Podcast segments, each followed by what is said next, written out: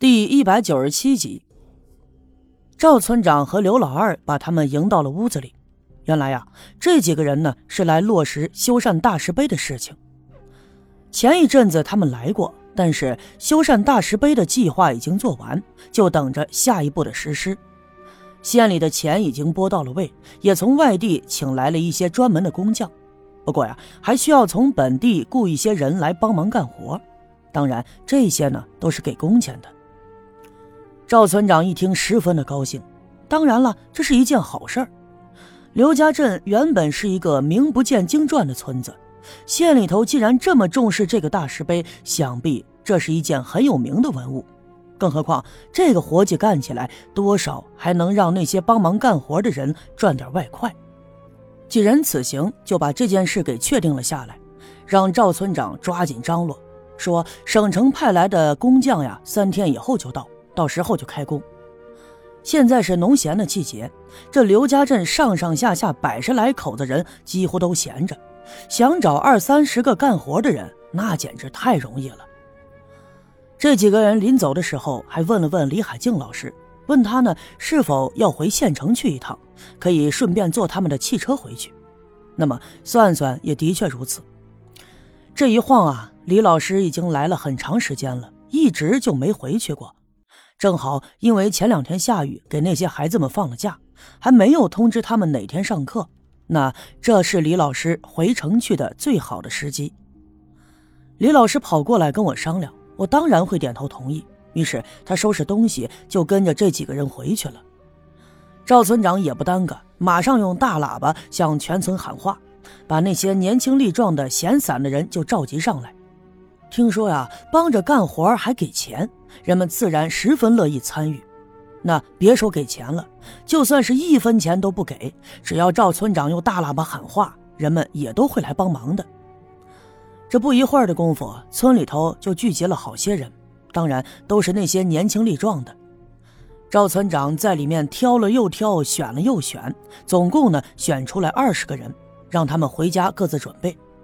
三天以后，县里的工程队来了，就可以帮他们打下手，跟着干活了。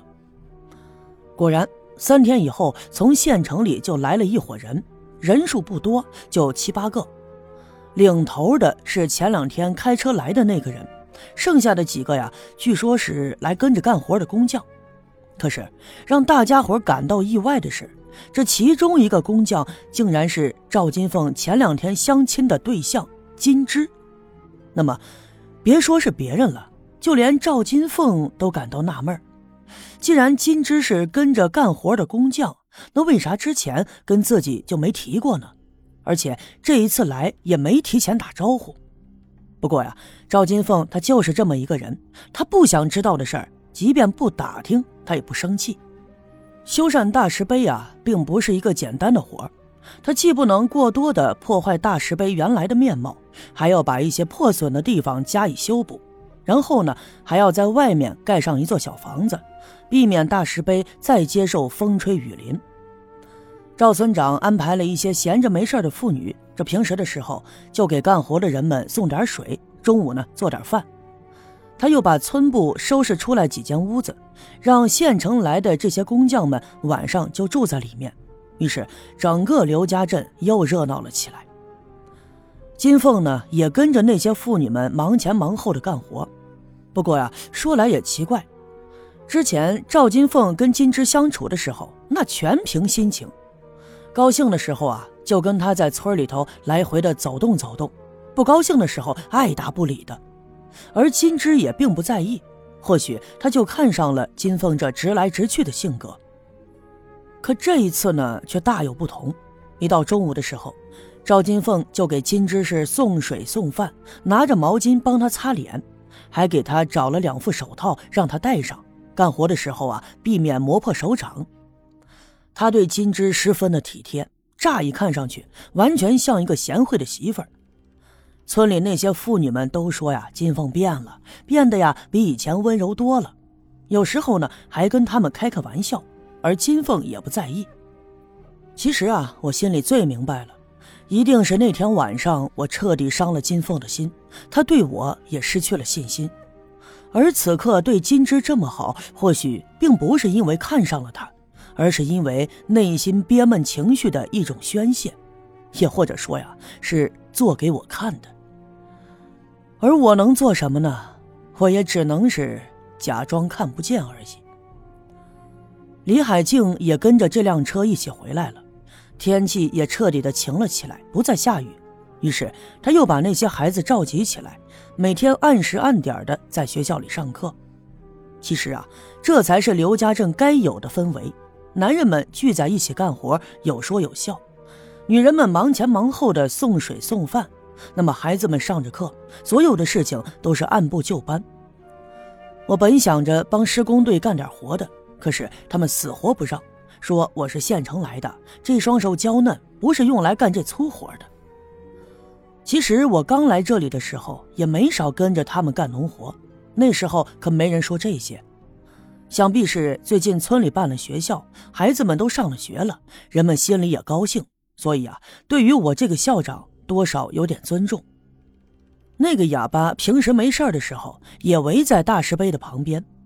看着人们忙忙乎乎的干活，他一会儿蹦蹦跳跳，一会儿呢又嘻嘻哈哈的乱笑，完全是一个疯子的模样。那么人们早已经习惯了这样，也都见怪不怪了。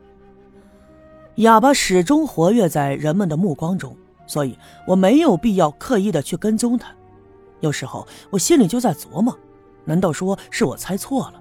难道说他真就是一个疯疯癫癫的哑巴？